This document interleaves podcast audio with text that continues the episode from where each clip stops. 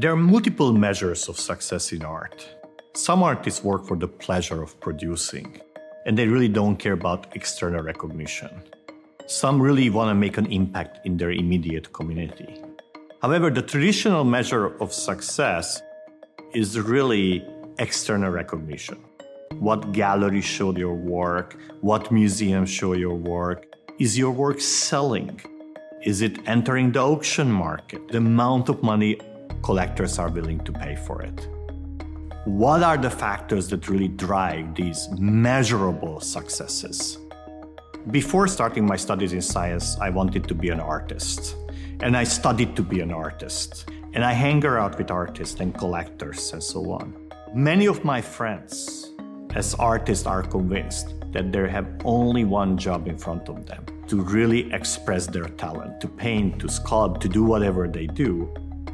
And it is not their job to be discovered. That's a society's work.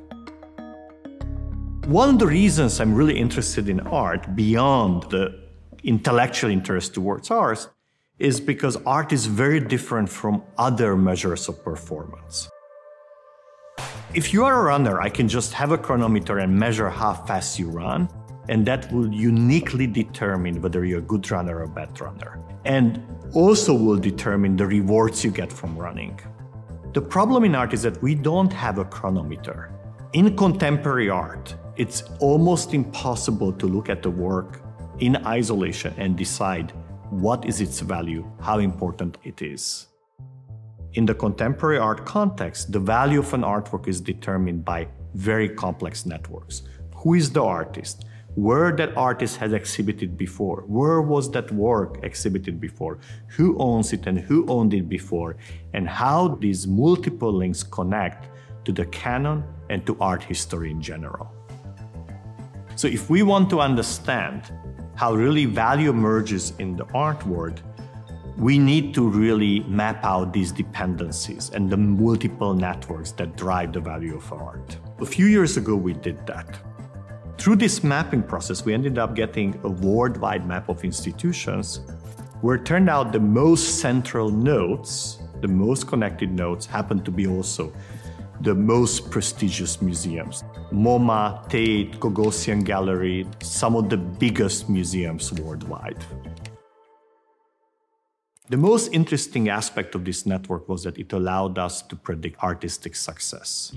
That is, if you give me an artist and their first 5 exhibits, I put them on the map and we could fast forward their career, where they're going to be 10, 20 years from now. And the predictions were incredibly accurate.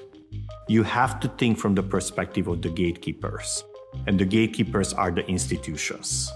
And the network of how the gatekeepers are connected and who is paying attention to whom is really the one that determines your access to the art market as an artist. Because the path towards the center is much faster if you are already next to it. And it's very difficult for somebody to enter from the periphery. But our research did show that it's possible. We ended up finding about roughly 250 artists who really started from the bottom, from the periphery, from unknown institutions, and made it all the way to the top. And what the data indicated is that they did not follow the traditional advice of how you succeed as an artist, which is get a gallery and work with them. That is, the gallery will guarantee your future.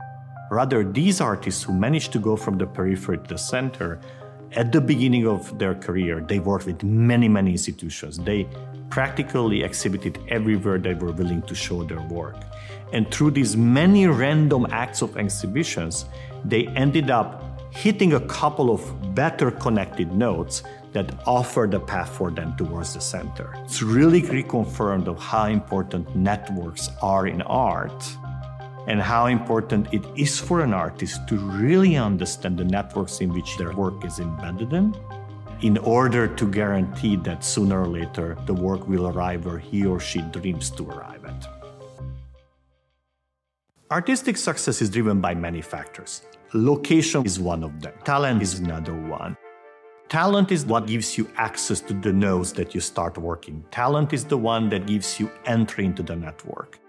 And the more talented you are, more and higher level institutions are willing to work with them. So the reason we can predict your future from the first 5 exhibits, because by who was willing to work with you in your 5 exhibits is already a measure of your talent and your future journey in the art world. The problem is that as a young artist, you don't really understand which is the better institution and which is more connected. Of course, everybody knows the role of MoMA and the big galleries, but what you don't know is that among the many small galleries that you have access to, who may have a path towards the center. The question you need to ask, are you there in the short run or the long run? In the short run, you can make a career to Instagram and as many social networks. But if you are in for the long run, these noise-making effects don't really matter. The question is, can you bring an artistic practice that resonates with the time and has a unique visual characteristics? In that sense, science and art are not different. The influential artists and the influential scientists are those on whose work the next generation of artists or scientists can build on.